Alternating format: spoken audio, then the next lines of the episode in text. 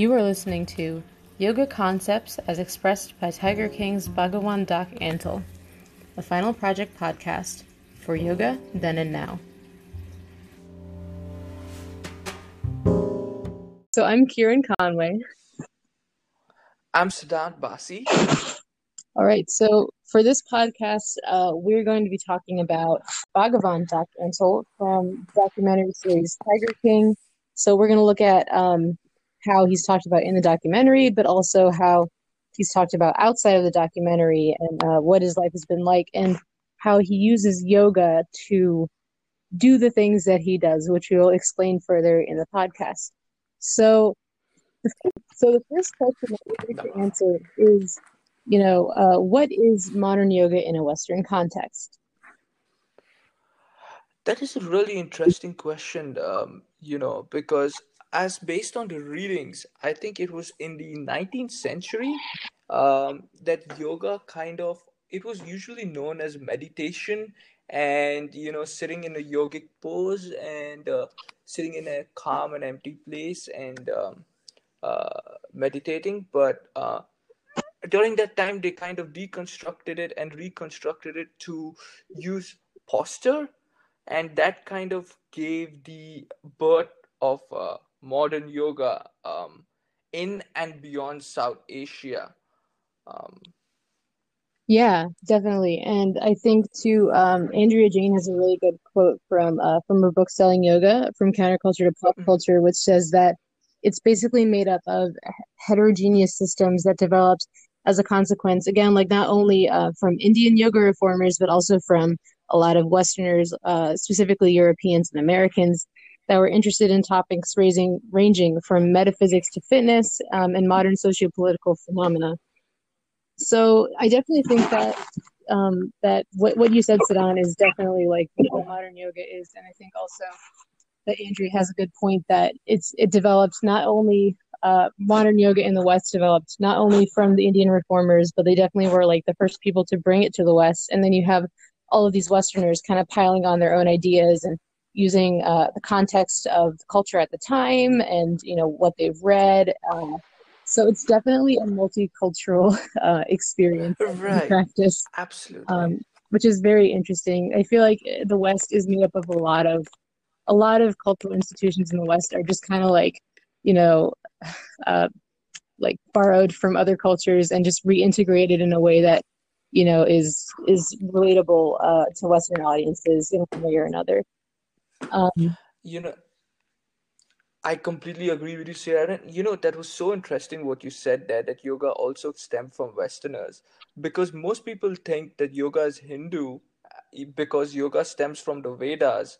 But actually, three major religions do come from that those texts which describe yoga: Hinduism, Jainism, and Buddhism.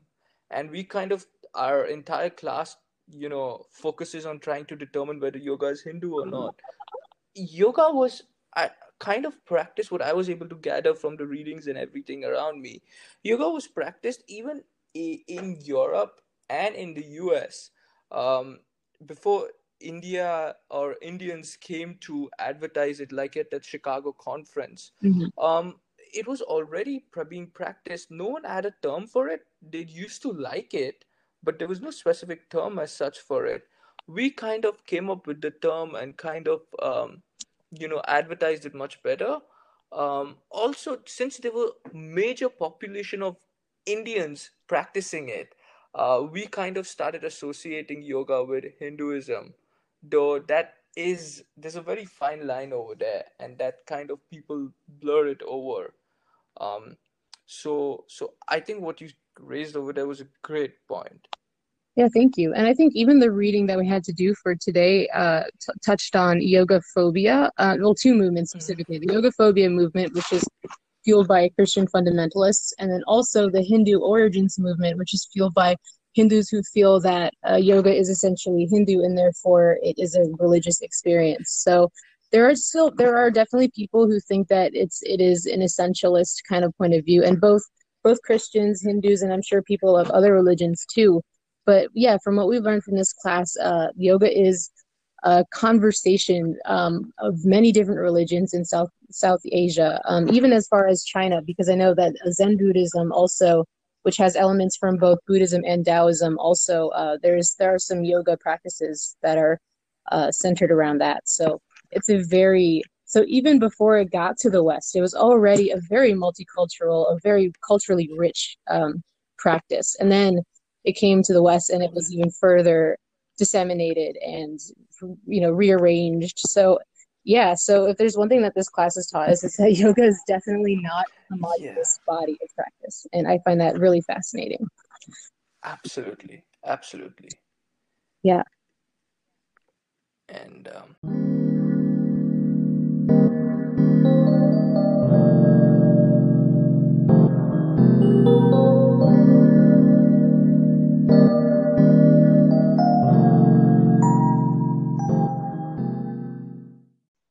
So our next question will be, uh, who exactly is Doc Antle?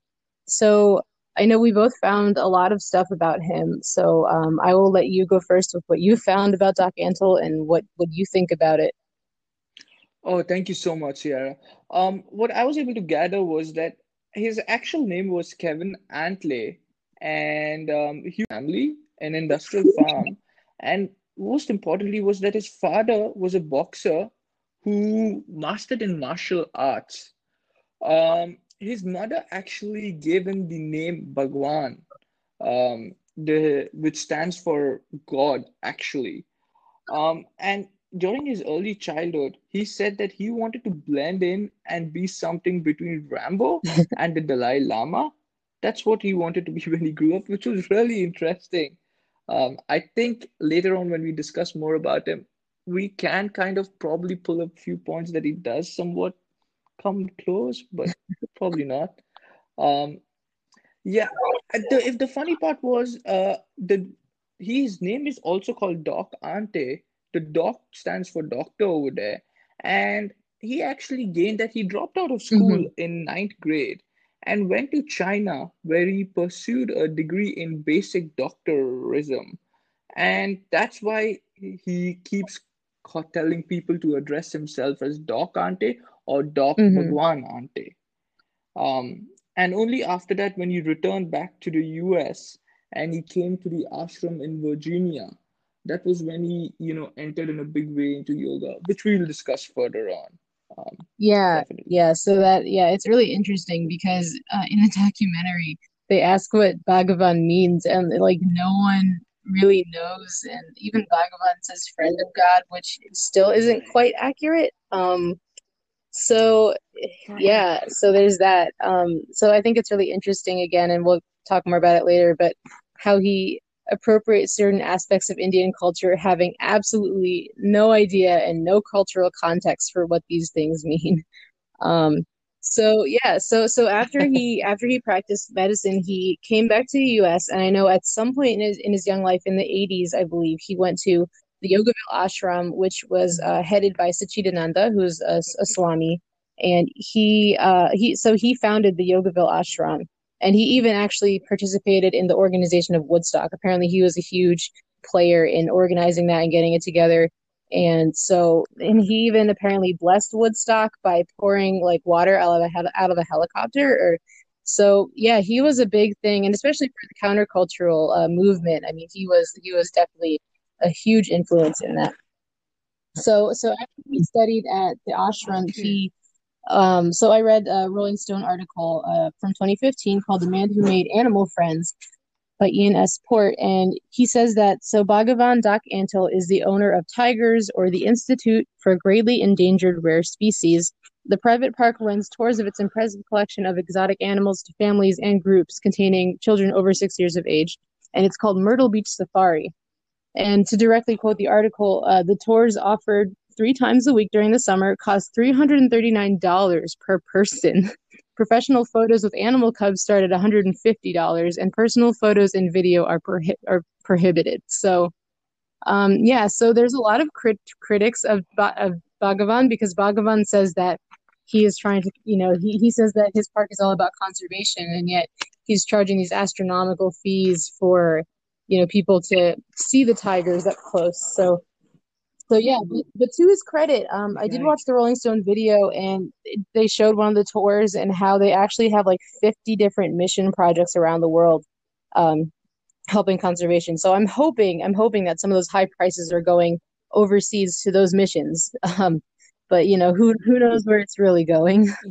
Um, so yeah, so apparently, yeah, so he has these 50 conservation projects, but then at the same time, from what we know from hmm the documentary, he does not pay his workers very well. So again, there's there's a little bit of uh of discrepancy in where the money's going and how he's using it.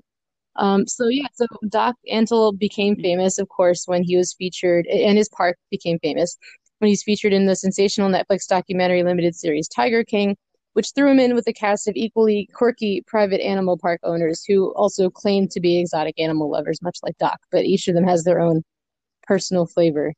Um, so hmm so yeah, so that's that's pretty much I think it's very important that you um sorry, yes. Um yeah, I think that's very important what you touched upon, where the money does go, because what I did read was he pays his employees $100 for 12 hours of working days yeah. To, to take the basic wage in California, it doesn't it's not even close to how much they should be earning, especially when they work with such dangerous species. Oh yes. Um, and and and uh, furthermore, the the the the uh, price that he charges $150 for taking photos close to the animals, that actually is an illegal policy Oh uh, which I read on that Rolling Stone article Mhm. right below. So it was interesting how he even charges that and how he goes about conducting his work.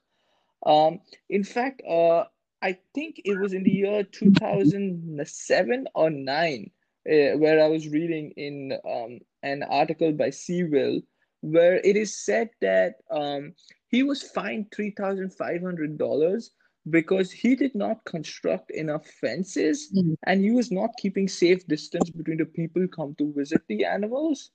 Um, and his his his statement was that he never understood the rules and he said tigers are extremely safe animals and they'd never do anything to harm Oh anyone.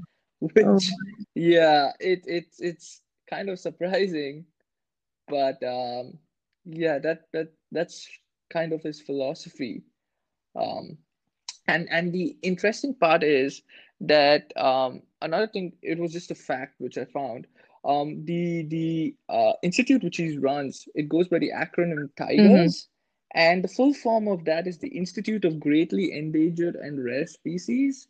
And the only endangered and rare species he keeps there are the tigers. Um, you know, there is hardly any animal except probably dogs and just a two, three peacocks, what I was able to find online. So Yeah, it was yeah, interesting that um yeah, he he says he donates a lot of money and all, but yeah. And I know he does have like an orangutan or two, which I think are considered endangered, but like the way that he interacts with them is very much not in a conservation kind of way. He's very hands-on. Uh, he practically raised them. So, and you can say that for all of his, you know, endangered, you know, whether they're endangered or not, you can say that for all of his animals. Is he says that he's about conservation, and yet he's very much into humans interacting with them, which is very anti-conservation uh, efforts. And if he were really a conservation activist, he'd be trying to breed them to get them in the wild. But obviously, he's much more concerned with having them be his, you know, proverbial cash cows. So, right, right. yeah. And also, And you're so. oh, I'm sorry. hmm Oh no, you can go ahead. Sure Oh, go ahead. sorry. And not to, and not to mention too, with tigers, I find it really interesting because tigers are a predatory cat that is uh, from the subcontinent of India. And so him being this person who tends to appropriate Indian culture, I think these big cats, for a lot of the personalities on the documentary, it's like a statement of power, uh, and especially of masculine power. Um, but for for Bhagavan, it's also this, you know, this claim It's like his own. He's trying to claim a piece of Indian culture and also integrate it into his, you know, masculine kind of uh, appearance and like you know his like masculine reputation. So I think it's really interesting in that way because again, like if you surround yourself with big animals, people think, wow, you know, you're a powerful dude, but also they're from India. And so I think he's really reinforcing that idea that, you know, he somehow has a claim to to Indian culture. That is so so interesting. Um, which which you know most Indians would um not agree with. Um, especially with the way he kind of goes about living his hmm life. It kind of does uh, have a kind of split culture in it. Um, and and and the name that he got from his mom was only because the mother was interested in Eastern Yeah. philosophy, as uh, reported on the Rolling Stone article. Um, so so that was really interesting. Um, what's more interesting is when you said uh, touched upon the term that the tigers are more like cash cows. Um, though he says he's a very disciplined man and he follows, you know, yoga and does all the necessary stuff the important thing is are his employees which he does keep um the, the he only employs extremely young hmm women um and kind of you gives them beauty treatments um as recorded in the article the cinemaholic. Um and he tries to make them look extremely attractive to to get more people to visit his institute so that he can earn more money. Uh, so I just felt that it was extremely disheartening when we saw that in the documentary and when we read in the art, several hmm articles. In fact, one of the employees who used to work there uh, described Antle as using touch or physical touch, physical sexual abuse with these women. He used to describe it as Shaktipat, a divine touch, um, which we can, which we will address a bit later on. But it, you know, he used to use that to kind of form a deep bond with the women. And because of this deep bond, none of the women were ever able to leave the institute. They felt they looked upon him as as as you know the supreme being of all.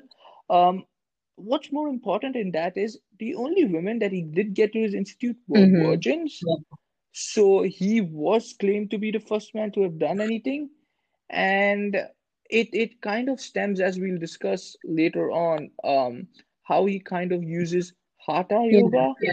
uh in this and and his teachings from the uh Swami um uh Swami Sachidananda and uh, yes I think you touched upon some great points over there Yeah. All right. Well, okay. I think um, without further ado, we will move on to our next question, which is what does Doc have to do with modern yoga?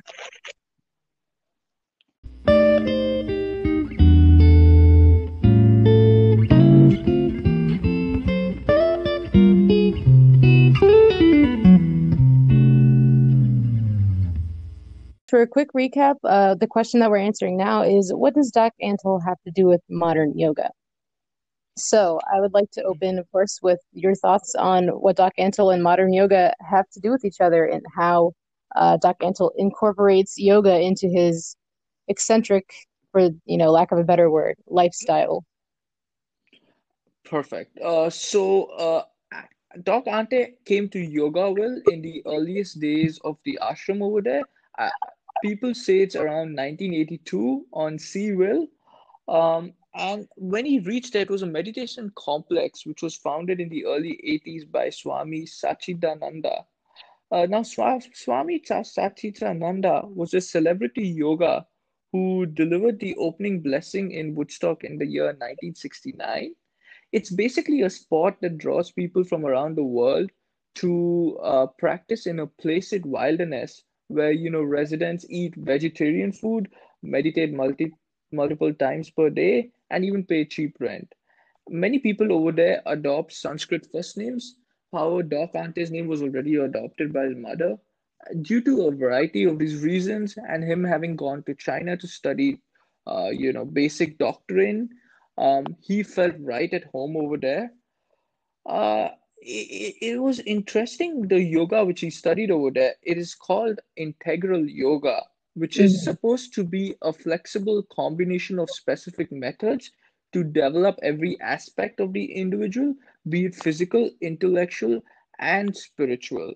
Um, it's a scientific system which is set to incorporate the various branches of yoga to bring about a complete and harmonious development of the entire person. Um, I know you mentioned a bit about the different branches. You just want to touch upon that? Yeah, so so the branches of integral yoga are hatha yoga, um, which focuses on the physical aspects through asanas, uh, sorry, asanas, and also pranayama, which is breath control. So you have again like the physical postures and the breath. Uh, Raja Yoga has to do with the balancing of the mind through ethical practices uh, such as concentration and meditation. Uh, Bhakti Yoga is the path to devotion by constant love, thought, and service of the divine. Um, it's pract- it can be practiced by anyone, and all that is needed is faith and constant remembrance of God. So it's very much devotional and thinking about a higher power. Um, so karma yoga has to do with pat- a path of action and selfless service, which means serving without attachment to the fruits of one's labor, because that is believed that if you are attached to the fruits of your labor, that you will accumulate karma, and it will be harder for you to achieve a better life in the next life. So, and also we have uh, Jnana Yoga, which has to do with um, the pursuit of knowledge. Um, it's called the knowledge of what really exists, that is, what is not changeable. One who engages in the path of wisdom realizes oneness with the entire universe. So again, it's very much focusing. It's it's kind of like focusing on higher a higher truth. And then you have Japa mm-hmm. Yoga, which is repetition of a mantra, a sound structure of one or more syllables which represents a particular aspect of the divine vibration. So those are the six branches. And in a way, it kind of reminds me, uh, I know before the break, I can't uh, pinpoint the reading because it was very early in the class, but we talked about the eight limbs of yoga. Um, it mm-hmm. reminds me of this system. I mean, again, it's not exact, um, but it does have very similar elements, and some of them are even the same elements of, of the, the limbic system um, of yoga.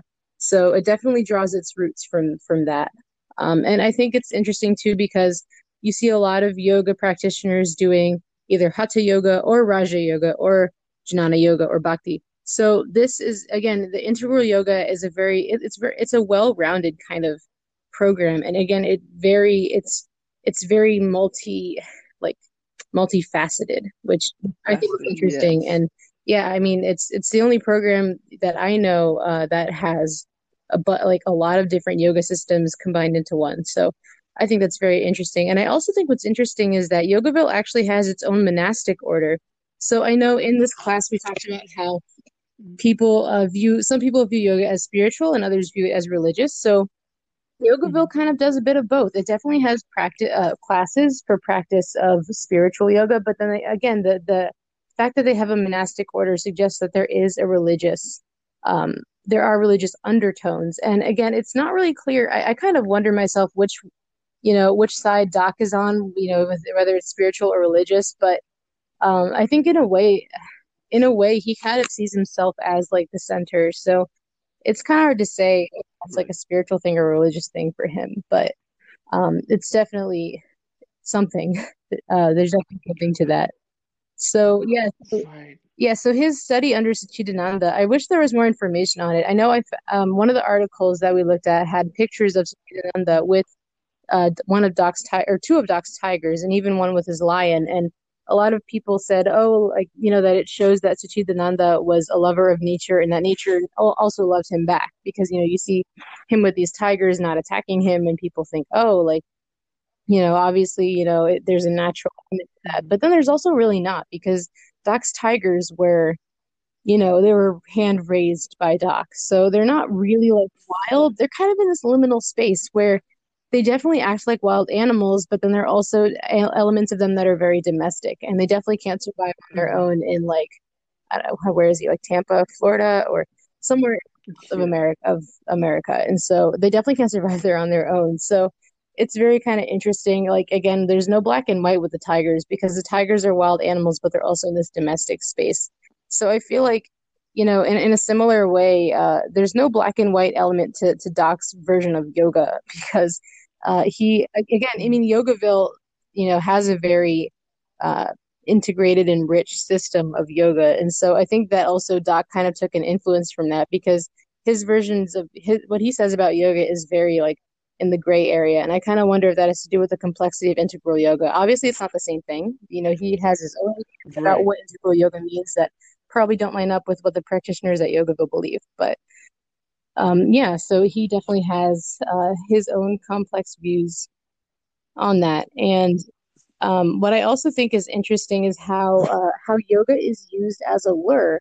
to these young teens that we talked about earlier uh, to get them into Mhm. you know his his Myrtle Beach Safari or, or Tigers program and how he uh, so again so uh, Barbara Fisher who was the woman on Tiger King uh, she said that she was 19 when she joined or sorry 17 when she joined in 1999 and she was there from 1999 to 2007 and she said that the promise of yoga vegetarianism and animals drew her in but especially the yoga because she was really about that at that time which makes sense because also the 1990s was kind of the new age era and so there were a lot of young Right. impressionable Oh, people that were getting into practices such as yoga um, and she says Mm, that mm. and again this kind of reminds me of, of, of bikram uh, bikram yoga who you know was also you know this guy who claimed he was a yogi but he did a lot of things that a yogi shouldn't do um, so she says that doc says you're a good you're a garbage person but if you listen to me i'm going to make you great. And that was in episode two of tiger king.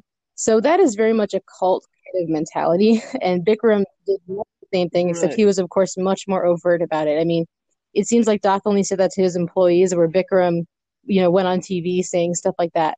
So I think Doc is definitely sneakier in how he builds his cult persona, but um, it's definitely there because one of the big, one of the initiation rites of, of most cults is to break you down and then build you up in the in the identity of the cult. So it's very much Mhm, like you know mhm, telling you that you're nothing until you join me and you listen to me, and I will make you this person that you want to be, and you can't do it alone. So it's very much you know making these these uh, you know teenage girls dependent on him. And again, you talked about how a lot of them were virgins. And so, again, that's another aspect of life that is very impressionable because if you don't have that kind of experience and, you know, there's this older man who's telling you that, you know, he can do these things for you. I mean, it's it's very likely that you would think, oh yeah, like you know, you know, um, you know, Shaktipa, um, that's you know, that's how Shaktipa works because you just you don't know. Um, so he definitely takes advantage of your innocence in that way. And I'd say a lot of cults do that. And again, I keep bringing up Bikram, but also he brought a lot of people in who were very in maybe not they weren't virgins, but they were very innocent in other ways. Um, and they, they didn't know Right. uh, Right. a lot of aspects of yoga. And so yeah, I definitely see similarities there with these these people. very interesting points that you brought up. You know, uh, one of the similar characteristics between Bikram and um, Doc Ante was both of them studied yoga uh, from swamis, and they fine-tuned to yoga to suit their own personal selves, and they thought that was the way that would, you know, uh, bring positive effects to the world, though in many ways it actually never did. sad. Um, they it, it was very sad and unfortunate that it happened this way. And it still somewhat does continue in today's world. Um like you said doc ante is very sneaky in his ways so he doesn't get caught. Um and he you know sneakily tries to make sure that he doesn't break any hmm rules. But somewhat i can see him following along the path of um bikram and uh you using yoga to a negative aspect. Both of them did use quite a bit of hatha yoga, uh, which we did speak about in the early days uh, of modern yoga, was kind of being practiced by a group of people, but wasn't really appreciated by the hmm society.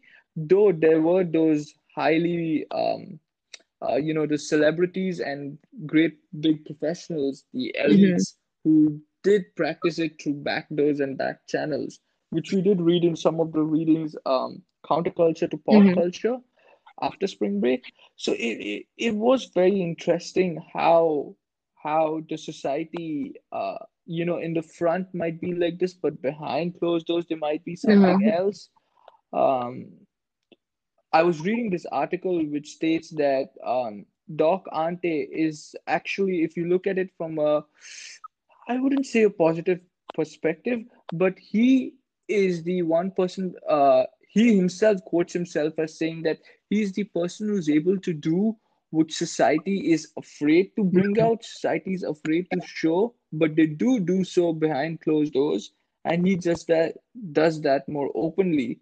And like you said, he believes that he's giving proper life to these young workers, young women who come to work in his organization um, it's it's interesting and and he also says that he was portrayed wrongly in the netflix documentary which is kind of interesting um, that he believes so especially uh, after gaining his teachings from swami satchidananda what's also very interesting was uh, though we see doc Antle kind of sexually abusing his employees swami satchidananda was also accused of sexual assault allegations on a bit after Mhm. Doc Antle joined his ashram in the US. He was never prosecuted for it, but it was kind of interesting how people who do tend to practice, you know, integral yoga, or I would go as far to say hatha yoga, Uh-huh. can some are often associated with sexual misconducts. Yeah. Um, it's it's it's very interesting to see that though I know Hatha Yoga does deal with that and it does want to increase the essence of happiness and pleasure that comes from it and uses those techniques to do so, what we were able to gather from the readings in class. It's it's interesting that this is how people personify it and see it and use it to move forward.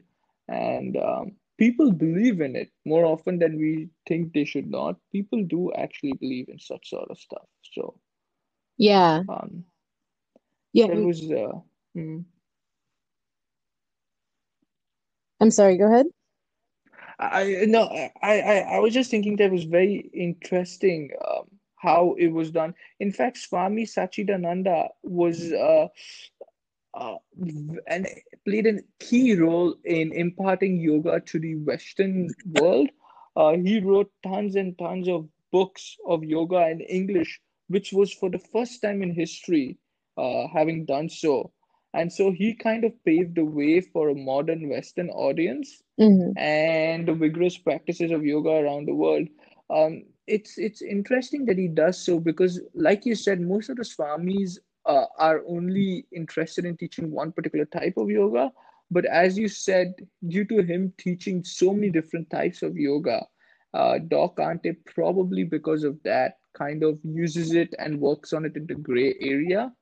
Um, which which makes now a lot of sense after studying this. I wish, like you said, there was a bit more info as to how you did uh, practice it or come upon it.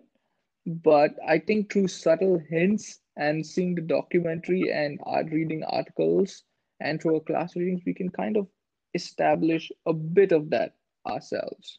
Yeah, and to go off your point about, you know, his version of yoga, he also, I would say, again, through looking at the documentary um, and other sources, but especially the documentary in this case, he definitely Mhm. thinks of himself as a guru. And I think the Shaktipat is like his, again, it's not real Shaktipat, uh, just to be clear, but he uses, that's kind of his guru, that's kind of his tool that he uses as, you know, as his version of a guru.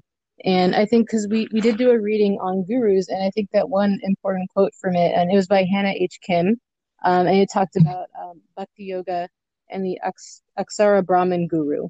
Um, so it was talking about a specific sect of yoga, but I think that it does apply to a lot of what we know about gurus in um, in yoga practice. And it says that the guru is the central link between devotees and their devotional goal to be liberated from rebirth and to eternally serve God. So I think I think Doc Antle definitely saw himself as that kind of link in that, you know, again telling his um these women that are you know these teenage girls that they, that they were dependent on him is kind of his way of saying you're dependent on me for liberation. Um, you know, so he saw himself, and again, he called him, he thought that his name meant a friend of God, which definitely, I think, uh, serves that purpose of, again, like, you know, here, I'm a friend of God, I'll help you serve this God. And I don't really know what the God was for him or what, you know, Mhm. universal energy or what, but he definitely thought of himself as a way to enlighten and to bring these these women and girls to his level um, in his in his mind. Um, so yeah, that's that's what he did. Yeah, it's I, I love the quote that you picked up from the reading, uh, because uh, in some ways I feel uh, not only Doc Antle but Bikram himself, both of them were kind of uh, in the early age stages of their life, kind of confused as to what to do ahead, kind of uh, um, you know uh, um, crippled i'd say in in some ways as to what the future would hold for them. But once they came to the ashrams once they practiced these yo- different yoga techniques it kind of formed a step by step stage for their life even though it wasn't exactly in the positive limelight but it kind of gave them hope and inspiration as to what to do next. And i feel they kind of use that as an excuse to do what they do today. They feel they are responsible for people hmm and they themselves feel that, you know, what we say is the final stand. We know what's going to become of your life and um, this is what you do have to do. Um, so, so it's interesting that you uh, brought this quote because I see that being used by them in a very literal way as well. hmm Um, Yeah. um, yeah. So, Yeah, and you see it a lot in American pop culture. You see these people who, and it, I think it does actually say more about our society than it does about the people, but you see these people come and they tell you, I know the way, you know, um, to paraphrase what, you know, Jesus was like, I'm the way, the truth, the life. Uh, these people take it to a whole new level. Um, Mhm. and they basically will amass these these followers who are you know i guess they i guess they feel that they're they themselves are wayward souls and that they need some kind of direction some kind of guidance and i kind of wonder if that has to do with kind of like i feel like there's a lot of spiritual displacement in american society right now and what i mean by that is that uh, you know, Christianity in America um, used to be, you know, the dominant religion. Of course, there were other religions, but Christianity was the dominant one. I mean, you know, everyone had like a Christmas tree, uh, even if they weren't really that religious. You know, it's just kind of like the dominant social regime.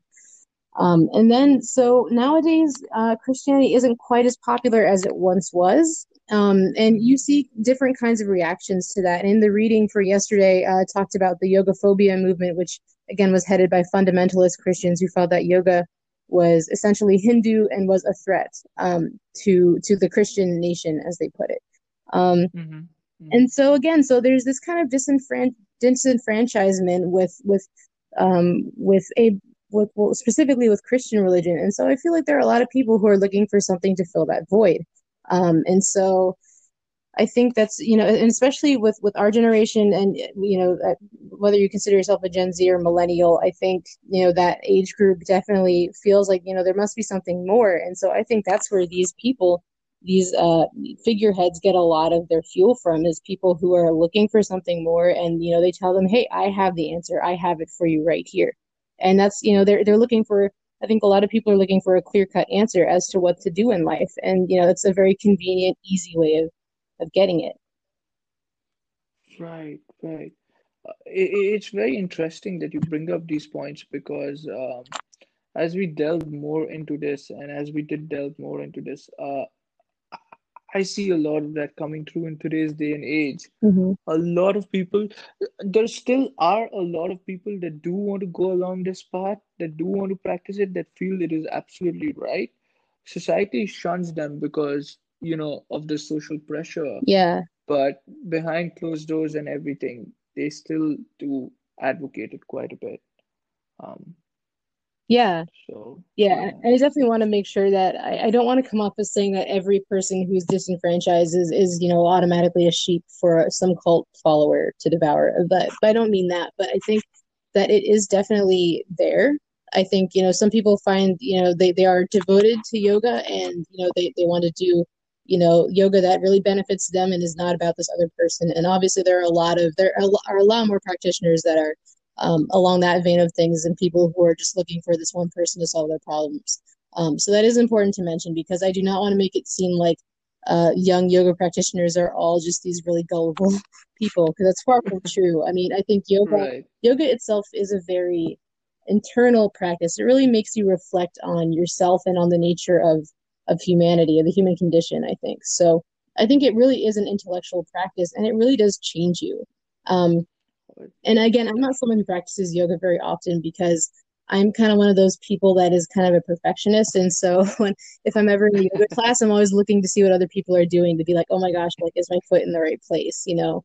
But yes, we did do a yoga session actually. Um, I don't remember exactly when, but in the sem- earlier in the semester we did a yoga semester yes. And it was really sad because i was doing that for so long and then like the last 10 minutes of it i finally was like you know what? I'm just gonna do me. And i had that was like the best 10 minutes of the session because i finally decided to let go of those preconceptions of trying to be you know do the perfect asanas and i finally enjoyed myself. So i think if i tried it again um you know without without you know having all those perfectionist um urges in my mind i think it would be a lot more of a transformative experience. But even that 10 minutes told me that I can benefit from yoga. It's just that I just have to have the right mindset. I have to come into it with the right mindset. And I think that's for a lot of people. And, you know, for, again, for the, these, these girls that, you know, that Bhagavan has, I think they came into yoga and again, like they didn't really know they weren't, com- they might not have been comfortable with it yet. And so Mm. I think, you know, I think that's where you can go wrong is when you come into it with this mindset that, you know, is not healthy, uh, especially for you. Um, so I think that's my take on it. I think that's beautifully said, especially the part about the last 10 minutes which you did practice, because I used to myself keep looking around. I'm putting my t shirt down, making sure nothing yeah. is falling off. And I need to be perfect. No one's looking at me like, what am I doing? Um, but I think those last 10 minutes were so uh, rightly said. It, it, if I may say so, it might feel a bit liberating to kind of feel your own self over there. Um, I, I personally felt that myself, not at that particular yoga class, because that class I was myself looking around and trying to figure myself out mm-hmm. and um, do stuff there. But then uh, a week later, I joined with two other friends uh, Flex Yoga Studio at Wooster, mm-hmm. where we used to go at like six o'clock and spend an hour over there. And that over there was where I kind of discovered myself. It kind of let me think about myself.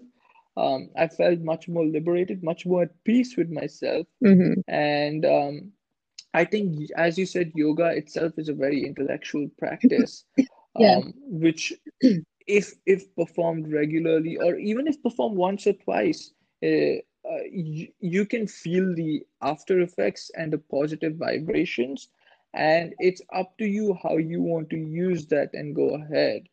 Um, while we do look at bikram and um, doc they using it in a bit of a you know negative light there are tons of others who use yoga or or um, advertise it or or perform it for the better betterment of the society for, in a positive light.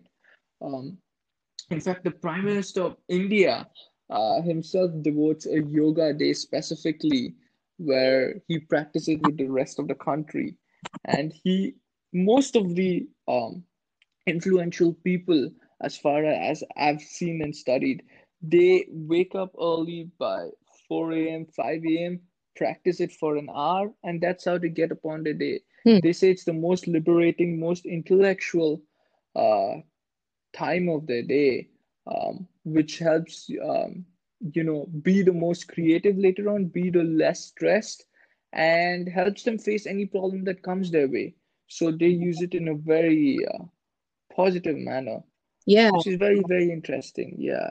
Um, that sounds like a much healthier substitute than a uh, coffee to, to start the day. yeah. Um, yeah. I mean, even, even as far as, as pranayama goes, um, even though I wasn't huge into yoga, um, until like, you know, this, this class taught me more about it. Um, there was a time in the beginning of the year, I believe it was junior year, um, where mm-hmm. when the weather was warm, I would go out early in the morning, usually like six six thirty or seven, because um, I was in Carnarvon, which is at the very uh, end of campus. It's kind of like the boondocks of campus because um, it's so far out. But it's by this little mm-hmm. nature preserve called Knights Hollow, and it's a really cool place because it's like a little like woodland area, and there's a ravine. And so what I did is I took a, a sit upon and I just went down to the ravine, and there was like this big flat like cement slab in the ravine, and I just put my sit upon down and I just meditate for like half an hour.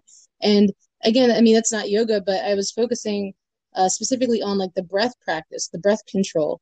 And that really mm-hmm. did mm-hmm. help. I mean, that really uh, helped, you know, help start my day. Um, so I could definitely see how, you know, if I, and I was just focusing on the breath. So I can definitely see how doing actual like physical poses um, could really, can, can really help you have a more positive outlook on your day.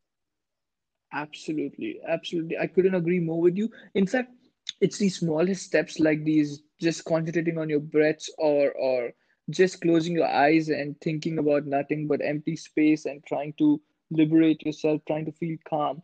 All of these uh, if i might go far and say uh, uh, is a part of yoga. Is, is is this even these smallest steps they play a big big role in the betterment of each and every one of our lives. Yeah. So uh, i i couldn't agree with you more yeah absolutely all right well i think i think that about sums up our our podcast uh, for today so so thank you Sanat for being my co-host it's been an honor talking with you Thank you so much, Sierra. It myself has been an honor talking to with you as well. I really, really enjoyed it. I felt you touched upon some really important key points. Thank you. And there was so much to learn, so much to reflect upon at the end of the class. And I don't think I would have found a better partner to do yeah. that with than you. Thank you. I feel much the same way. All right. So thank, thank you. So you thank you to everyone for listening in. And uh, I guess we'll see you next time. or take care. All right. yeah, when we see you next. Yeah, take care. All right. Bye. All right. Bye